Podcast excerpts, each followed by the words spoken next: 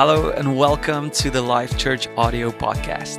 We hope that you find these messages encouraging, life giving, and ultimately get you closer to Jesus. Enjoy the message. We're starting a new series, um, and the new series is called Proverbs uh, Train Your Brain. Um, and it's going to be a 30 one day reading plan that we're going to do. It's the Proverbs Challenge. I'm calling it the Proverbs Challenge. And on July 1st, the challenge starts. And the challenge is that I want everyone who's in this building, uh, if you can't read, get the audio Bible. Um, you can listen to it in your car. I want us to read together for the next 31 days, starting July 1st, the book of Proverbs. It's an amazing book. You will never regret reading it. I promise you that. And for those of you that are driving, say, I don't have time to read a chapter a day, put it on your radio, put it on your phone. You can listen to it. Uh, for 31 days, I want all of us to journey together. The reason I, I want, to, want us to dive into um, this book of Proverbs is because I believe on this earth, there's nothing more important than understanding understanding. And as we go through this morning's message, you, you will see why I think so and, and why I would say that. In Matthew 4, um, verse 17, Jesus, he introduces himself to people. He comes forward, and this is the first time he makes a public statement. And the comment that he made, his first address, his first public statement, didn't make a lot of sense to those who were listening. They didn't understand what he was saying because what he said was not what they expected. If you're going to become a public speaker, if you're going to become a politician, and man, we are swamped with politics from everywhere in the world uh, we, we are aware of different political races um, happening in Canada and also happening in the States and in Europe and, and in Israel. Um, you know, presidents that were just overturned, prime ministers that were overturned, and things like that. It's worldwide. If you are going to become a public figure, somebody that's going to be a leader, somebody that wants to lead a people, you must make sure that you have a catchphrase. And your catchphrase, it has to be relevant, and has to impact people's lives. It has to be something that they go, yeah, I recognize with that. You have to be aware of what's going on. You must have like a, a feel for the land, of what's happening in people's lives. You must know the environment that they are living in. So, for Jesus, when he came forward with his, his first statement that he made to the people, their situation currently is like these people were slaves for 400 years they have been captive for 400 years. Right now, they are being captive by the Romans. The Romans are their leaders right now. They have not had a prophet for 400 years. God has not spoken to them as a nation for 400 years. There's been no word from God to, to encourage them, to guide them, to lead them, to steer them. And besides that, they are a people that are governed by laws and regulations the commandments, the Ten Commandments. But besides that, there's different debates. Some people say 615, some people say 565. They created extra laws. So let's say, let's go the lower one 565 extra laws they created. They, they call them fence laws. And the reason they call them fence laws is because if this is the, the commandment, we don't want to break this one. If we break this one, condemnation comes on us. So what we want to do is we want to set up a whole bunch of other laws that we have to jump over before we can get to the real one. So they have all these laws that they're living. So Jesus is speaking to a people, they are slaves, haven't heard from God, they are captive by religion.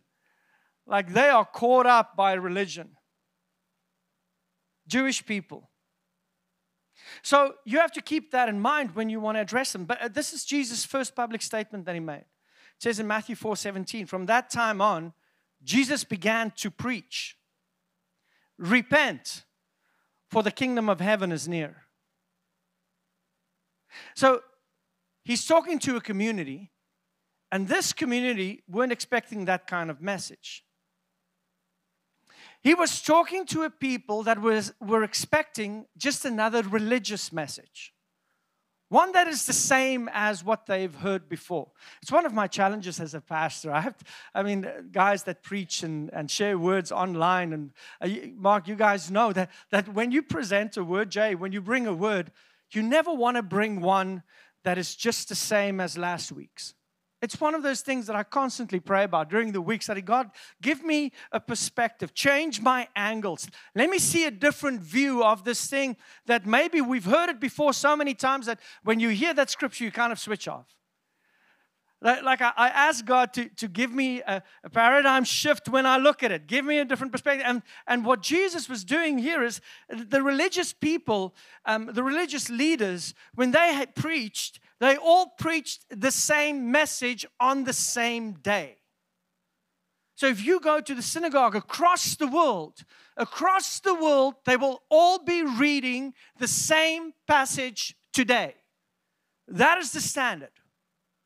There's nothing original, there's no new perspective, there's nothing different. It's the same word, nothing changes. So Jesus comes and he says something different these people weren't, and, and the different wasn't the repent, because repent is usual, it's normal. The Hebrew word is shav nicham, which means feel sorrow for your sins. If Jesus was saying shav nicham, the rest of the people would have gone, Yeah, agree with that. That sounds right to me. That's what we've heard. But that was not the word that Jesus used. He used a different word. They were expecting Jesus, when he came forward as a leader, they're expecting the same message. And as a leader, if you were going to be the Messiah, and what we've, we've preached before, for them, Messiah went or meant one that will set them free from slavery physically, overthrow the Roman government. It's what they expected from him. They expected him to possibly bring financial freedom. They were no longer slaves. They, they are able to trade more freely, make more money. They were expecting relationship problems resolved. Um, show us how to do that, how to bring families together. They were uh, possibly expecting a message about Jesus, let's solve the equality problem. Let, us solve those problems. Jesus, those are the messages that we want to hear from you. And he did not do that. Or maybe he did. Maybe he did it. And they just didn't get it. It. What's this it that I'm talking about? I'm going to show you. Let's read Proverbs 4, verse 7. Oh, I, I love this, this passage. It says, Wisdom is the principal thing. Therefore, get wisdom. And in all you're getting, get understanding. Say that again. Wisdom is the principal thing. Therefore, get wisdom. And in all you're getting, get understanding. Here's another translation. The beginning of wisdom is this get wisdom though it costs you all you have, everything you've got, get understanding. Understanding, which he said we should get.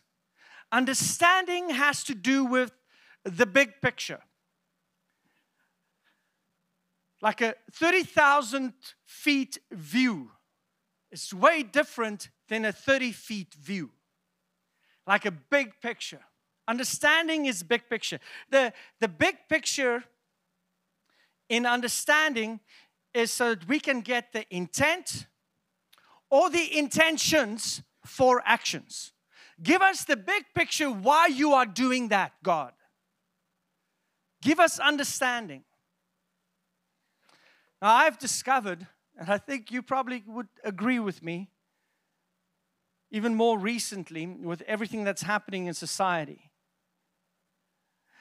I think God is the most misunderstood being on the face of the earth. He's misunderstood. The big picture,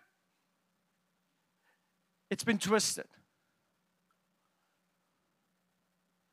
I misunderstand him. And those who taught me and trained me and equipped me misunderstood him. The best Christian in the world have misunderstood him. And because of this misunderstanding in my past, the way I'm living life and teaching and guiding my children and my family and my relationship with my wife, I am constantly interrupted by God. It's almost like He keeps introducing or reintroducing Himself to me because I've got the wrong big picture about Him. See, when I met Him, when I was first introduced to Him as a child through my parents, I grew up in the Dutch Reformed Church where I feared him because I was scared he was going to throw me with a lightning bolt or squash me like a bug. That was the God I was introduced to, not the one who longs for relationship. And as I grew in my faith and I got to know that He loves me personally and He wants to know you personally, and He's got plans for you personally, and that His love is unconditional, as I grew in that understanding, based on my previous perspective, I realized how wrong I've been in so many areas, even in communicating and teaching His word and leading others. I've been wrong in communicating God's heart, and this is what God says. I've been wrong at least once today. But one thing that I do know is as I am growing in relationship with Him, I am growing in my understanding of Him. And as I continue to desire to have His big picture accurate to my life, I am opening myself up continuously to say, God, change. Shift my view where it's been wrong so that I can see who you are, so that I can communicate who you are. That's my heart, that's my desire. And what I've discovered is his big picture is very different than what most of us have been trained to believe. What is God's big picture? Okay, now uh, I'm going to get into some smaller detailed things. For those of you who know me well, um, and there are many of you that might know this, if, especially if you read our newsletter in the first few years. Uh, you know that I am talented in many areas. I, man, there's oh, many, many areas. I've got talents in many, many areas. But there are many areas where I have zero talent. Art, I'll get to that one. Don't jump ahead. the area of art and spelling I am not gifted in those areas at all. I admire people who can draw and spell. The reason I don't use big words is because I can't read them um, or spell them afterwards. That's why whenever Jay preaches, I'm, I'm listening and I have to focus to get what he's saying because he uses such beautiful words. He paints, he paints pictures with his words. He's a linguist, he's got a skill with it. What they tell me, uh, if, have, have you ever played the game Pictionary? Yeah, don't be on my team. I am competitive. I will keep pointing at the thing that I just drew. I won't draw anything else because that's just going to mess all, all of it up. But I will keep pointing at it and I will get angry at you for not seeing what I've put down on the paper. But what they've told me is um, what artists do is uh, for them to, to paint a picture, they, they have the finished result. They, they see the finished picture in their mind. They can see it. And then they, they follow that finished image, picture that they have in their mind. And then that's how they draw, uh, or that's how they would, would put it on paper or on canvas. I am more the kind of artist that would say, well, let's see what it becomes. than the one that would say, listen, this is what I pictured, and, and this then it becomes that. I, I admire that. I admire people who can do that. They picture the finished products in their heads, and then they create it. So, painting on a canvas for them begins with a finished picture. This is why it is important not to judge an artist while he is busy painting or busy sculpting or busy with the work. You have to wait until he is done, until the process is finished, because it's finished in his head.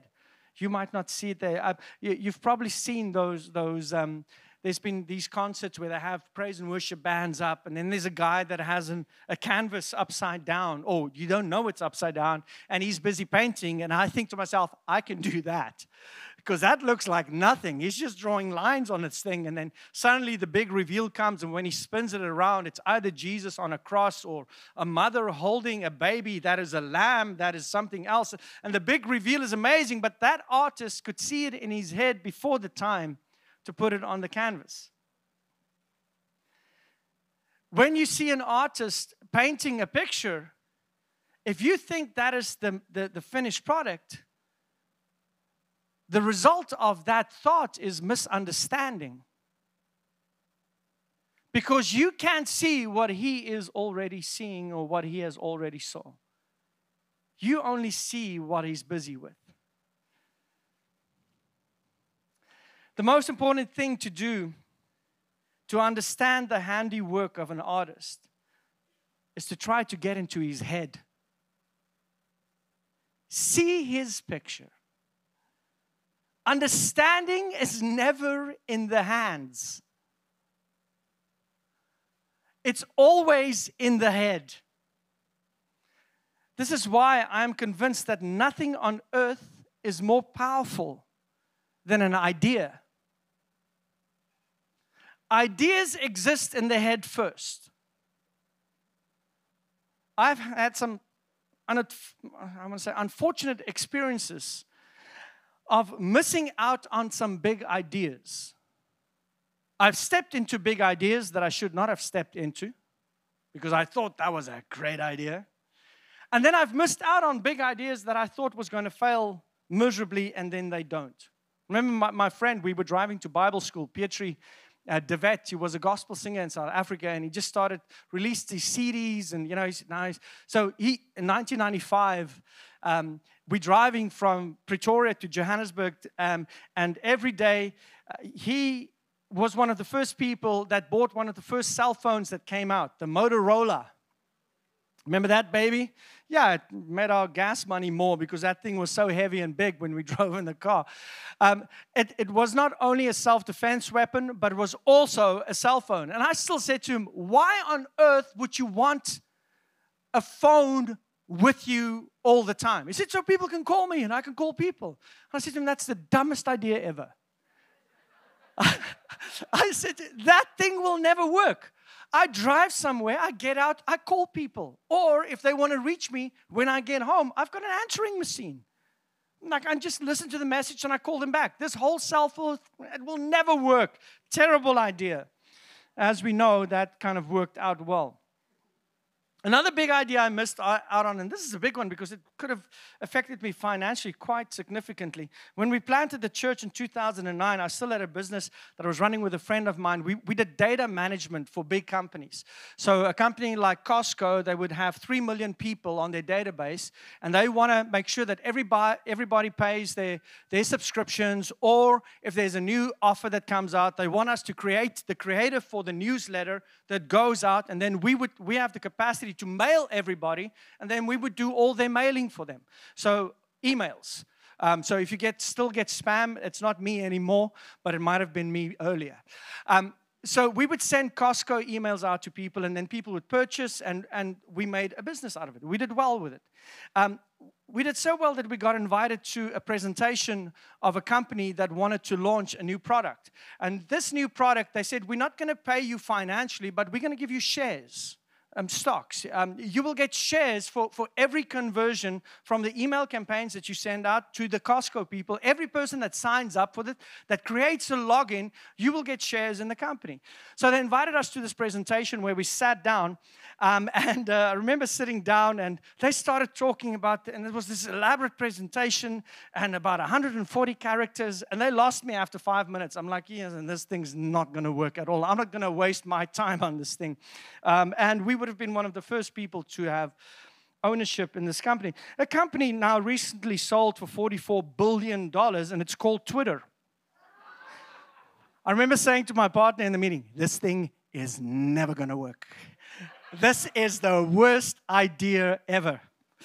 Um, we were sitting having a barbecue with some of our South African friends, and, and I told them the story. And one of the guys said to me, Listen, if anybody ever comes to you with an idea that you think it's not going to work, just tell me. Because that's the thing I want to invest in. Whatever you think is not going to work, that's where I want to. See, I didn't get the big idea. I never got the, the whole thing behind it. Like, like this iPad was an idea first. This church building was an idea first. It was an idea. Um, you coming to church today, being here, well done, glad you're here. But it started with a thought, an idea. Everything begins with an idea. And when an idea is accepted in the mind, it becomes what we call a precept. A precept is an original idea. And when a precept is conceived, it becomes a concept. Know it feels like English language 101. So an, a precept becomes a concept. A concept is a big picture of an idea. Concepts are communicated when they become communicated with words. Big reveal. So a word is an exposed thought. Please track with me because this is important. A word is an idea container.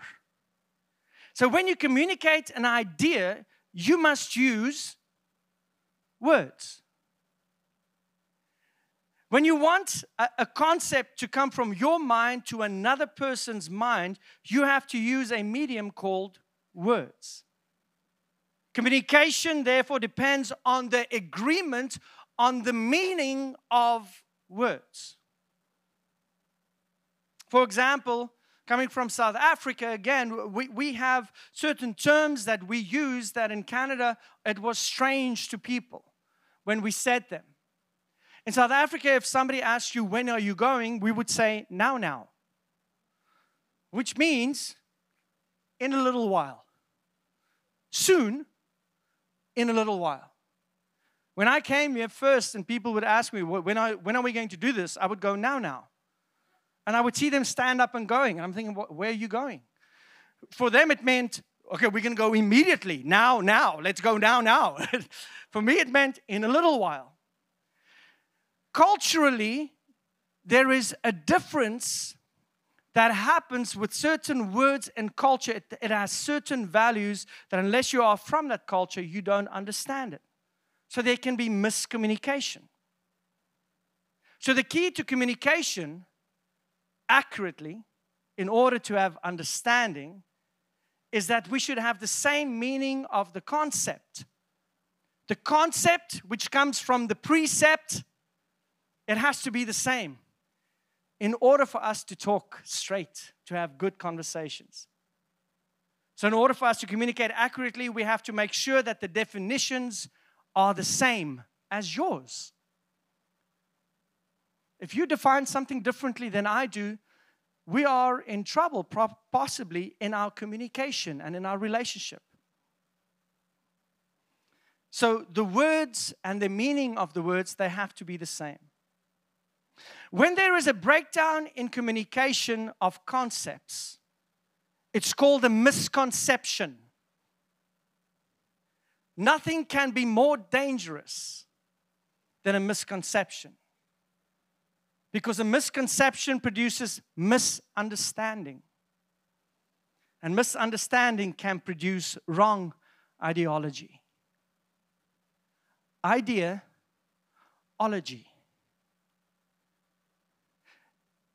Theology, study of God. Ideology is something that we believe in, ideas that have been created in us that we put faith in. That if the concept and the communication is incorrect, there is a misconception that causes misunderstanding that leads to wrong ideologies. We believe the wrong things. And this produces a belief system that is contaminated. What you believe and what I believe and what we believe, there are many things where we need God to come and say, That's a misconception about me. That's the wrong ideas you have in regards to me. You have a misunderstanding. And this is something that's very important, and, and I think it's for all of us. If we have this mindset of just saying, just because I believe it doesn't mean it's truth. There, there is something. Um, yesterday we had our prayer meeting. It was so powerful to sit around the table with our prayer team um, and there were 24 of, of the prayer team that were there sitting around the table sharing two things. Number one, where they have prayed for someone and they've seen God's miraculous hand in the situation. And the second one is where they've seen somebody else pray for someone and they've seen God's miraculous hand present. Now, I, I don't know if you are like me. If, if I I, and, and, this is uh, God help me that I have more faith in other people's testimonies. Um, but when I see people on TV praying for other people on TV, it kind of uh, makes me uncomfortable when when I see uh, and, and not just the praying, it's like you know, you know, uh, throw your crutches to the left and to the right and and start walking on the stage, and then you see them doing. In my mind, I'm going, I wonder in how much pain is that guy that's walking across the stage that that pastor just told him to throw his. He was there with crutches for a reason, and now you tell him to throw him away. I want to know if this guy is still healed two weeks after he walked over the stage. In my mind. Like I, I, believe God's doing miracles. I believe all I believe the miracles in the Bible are true because of 500 eyewitnesses in general on all of them. So I, I, I know that. But what we what is so significant regarding our belief and, and us believing is when God does something personally for me and I experience it. It becomes something that God has revealed Himself in. So it's not just um, somebody else on TV that, that did it and, and now, well, I want to believe it's true, but I don't know the person. When God touches me, my life, and it's my personal miracle, man, I know it's true. It, it's not just a belief because somebody said I have to believe it. So there are many things which I think we believe and we think it's truth, but if it's not based on the wrong, on the right precept that flows into a concept that is in the Word, if it's not based on that, we must be at a place where we say, God, if there's anything that I believe in regards to you that is incorrect, bring change. I don't want to have a misconcept of you. What I try to do personally, and what I've learned is, is I have to get back, go back, to be as close as I possibly can to the source of the information. I want to learn the precept. Now, get this, not the concept. I want to learn the original thoughts if I can get the precept, then the concept will be right. And therefore, the belief system will be right. If I can have the original idea behind it, and I function in that and I apply it, the results will be right. I want to go to the originator of the idea, to the precept, the mind of God. We have to go to the mind of God. That is also why I'm not driven and I don't run after the hand of God. Let me explain this. Meaning, I'm not a miracle chaser. I'm after the mind of God. Because then I will know and I would be able to recognize the hand of God, not just in a growing limb or in a person that is healed, if I know the mind of God, I'm able to recognize the hand of God in creation, in driving, in my work, in my relationships, in my office, in my friendships, and I don't have to chase the hand because I have the mind of Him. And Solomon is probably the best example of this.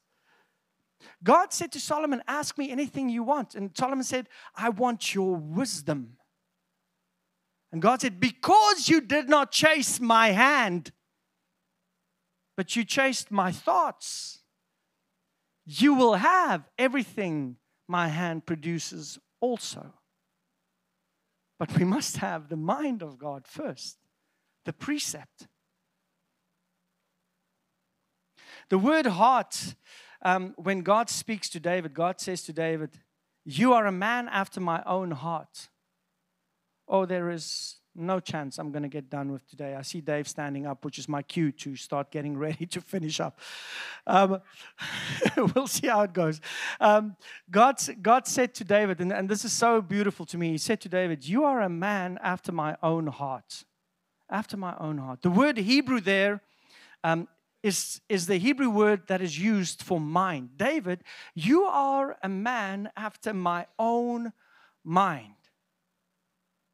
Everybody wants miracles and wants to, to see miraculous works, but David, you want to know my thoughts. You want to know what I think, and I like that. David says 18 times in Psalms 119, he says the following he says, Teach me thy precepts, your original thought, O God. Teach me your precepts so I can know your ways. I can recognize you in my life. Then I will make my way justly in this world. If I can learn your precepts, your original ideas before the concepts, what is your original picture of God? When you created all of this and when you said the words, it is finished, your viewpoint about everything that you created and how you constructed it, I want to understand how that all works. Show me how creation works. Show me how sowing and reaping works. Show me how healthy relationships work. Show me how marriage works because you are the originator of it. I want to have your big picture on all of creation. Because if I have your understanding and your view of it, my actions will change because of that. But I got to have your view of it. And this is what I want us to do. This is the church I want us to be. In John 1, John is introducing Jesus to us, and he uses words that, that are confusing to many people. He begins his book in John 1, verse, in John 1, verse 1. He begins his book this way. He says, In the beginning was the Word. Now, what's a word? Remember, the word is an idea container. In the beginning was an idea container, and the Word was God, and the Word was with God, and the same was in the beginning with God. And then in verse 14, and the Word became flesh and dwelt among us. Let's go back to the Hebrew. The Hebrew word is very difficult to describe here because it's not a one, it's not a one word translation for that word. When you go to the Greek, it gives us a little more understanding of what this word is. The Greek word is the word logos. We, we've used the word logos before, written word. That's usually how we translate it. It's the written word. But the correct translation for logos is the expression of an idea. So when we read John 1 again, and we put the correct translation in there, it says, In the beginning was the expression of an idea. And the expression of an idea was with God, and the expression of an idea was God, and was in the beginning with God. And all things were made through him, and without him, nothing was made that was made. And the expression of an idea became flesh and dwelt among us, and beheld his glory, the glory as of the only begotten of the Father, full of grace and truth. So the expression of God's ideas God's original thoughts, God's precept. When I made everything and I've got this picture in my mind of how it's all going to be, that expression of an idea is Jesus. And that expression of that an idea became flesh and dwelt among us. So, if you want to know God's thoughts and God's ways of doing and, and God's thinking, big picture, the answer to all of that is Jesus. Jesus is the answer to that. Follow Him, follow His instructions, His ways of doing, and you have God's original thoughts on a matter. He says, and Jesus starts off, he says, repent for the kingdom. Metanoia, repent. Metanoia is the word. This is the, the word that, that through the religious leaders and people listening to the message, this is what through their usual message, it changed them. It was a different message that he preached because the, the first message is change the way you think because your understanding it's wrong. Jesus' first message is we have to get understanding of the kingdom. Metanoia. Metanoia change the way you think because the kingdom of God is at hand. Kingdom. Kingdom is such an incredible word, which we have no idea what it means.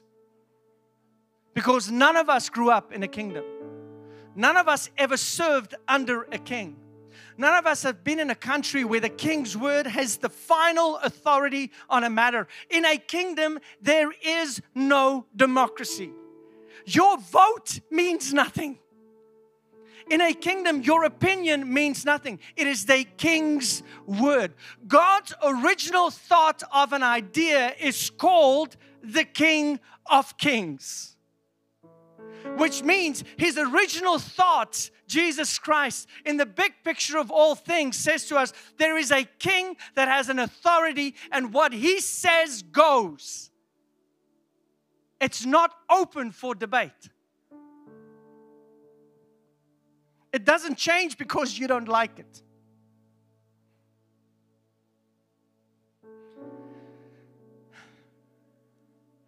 This is why I think we have this great opportunity in front of us to bring understanding for us as a body, to communicate Christ accurately to our communities.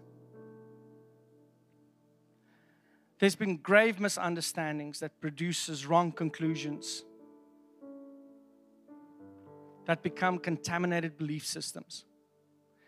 So for the next 6 weeks or so, let's say 6 weeks or so, we're going to look at, at the book of Proverbs. And, and I, I'm going to finish with this last part because I just think this is so important. God said to Solomon, Solomon, what do you want? Solomon, what do you want? Solomon said, Okay, God, um, the whole scripture is there. We won't go through all of it. Uh, let's go to verse 7. And verse 7 says, Oh, now, O Lord my God, you have made your servant king instead of my father David. But I'm a little one, I'm a little child. I do not know how to go out or come in. And your servant is in the midst of your people whom you have chosen. Listen to his request a great people, too numerous to be numbered or counted. Therefore, because I am going to lead your people, it's your people because I'm going to be their king. God, what I want is give your servant an understanding heart to judge your people that I may discern between good and evil. For who is able to judge this great people of yours? And, and then I love God's response. This it says, this speech pleased the Lord. That Solomon had asked this thing. And then God said to him, Because you have asked this thing, and have not asked for a long life for yourself, nor asked for riches for yourself, nor have asked the life of your enemies, but you have asked for yourself understanding to discern justice. Behold, I have done according to your words. See, I have given you a wise and understanding heart, so that there has not been anyone like you before you, nor shall any like you arise after you. Uh, do, do, you get so Solomon's wisdom wasn't the wisdom of Mark because he's gone through many experiences, or Greg because he's lived life, he's gone through hardships and successes, or Saki because he's got great wisdom in, in business, or Mark because he's prophesied and he's in the prophetic ministry and he. That's not the wisdom, or Jay's word knowledge. That's not Solomon's wisdom. Solomon's wisdom is way more than that. It's not good advice from an earthly perspective. Do you get what God gave Solomon? God gave Solomon wisdom of his original idea. This is so major. This is such a big deal. Solomon is the only man besides Jesus because Jesus was there Solomon is the only man that was given the thoughts of God. This is a big deal. This is not just one man writing his thoughts down. Oh, that's a wise saying, Solomon. We should write that one down. This is a man thinking God's way. That's a big deal in God's kingdom. So we have this knowledge, we have this wisdom available to us. You have God's thoughts on parenting. You have God's thoughts on what it means to be a man, on what it means to be a woman, on what ch- children should do. You've got God's thoughts on finances, on work, on health, on relation. You have God's thoughts on everything contained in a book called Proverbs. God's original idea given to us by a man that was given God's thoughts regarding God's creation. And we miss the book. We go through life asking questions to people that are dumb. Why not go to the one that has God's thoughts on those issues? Apply them, and then you see how God's creation flows through you. That's why we're going to study the book of Proverbs. Because we need to be a people that have God's thoughts. Worship team, I want us to sing promises. I want us to finish with that, please. If you can come up really quickly, please, that'll be great. Our time is up. I want to ask all of you journey together July 1st, which is, I believe, Thursday. On Thursday, during the week, join our church's Facebook page if you have not. Every we will send out a little challenge during the week just to encourage you in your reading. Small things. We're going to train our brains. Amen. Let's train our brains to think God's way. It is for our best interest. And I hope that all of you will join us in it. Let, us pray. Father God, we thank you for your word. And Father, um, I just pray that your Holy Spirit will imprint in our hearts what you wanted to communicate to us today. That, that if, if we've been, been closed up or shut down or walls up to hear from you, I pray that this morning that you've softened the ground, that those who still doubt in your wisdom and your knowledge and understanding, that, that they will say, um, I'm opening myself up. God, if you're there, reveal yourself. God, I know you're there. So I pray that all those hearts that said that today, that you will reveal yourself to them. Uh, you've never failed us. Your promises never fail. You never fail. And I pray that we will journey together as a body and discover your big picture for our lives and for this world and for this church. In Jesus Christ's wonderful name we pray. Amen. Thank you so much for joining us on the Life Church audio podcast. If this message spoke to you, go ahead and share it with your friends and family. And let's get the Word of God into the lives of more people out there. For more information about us, go to thisislifechurch.com. And remember that we can make a difference by loving people.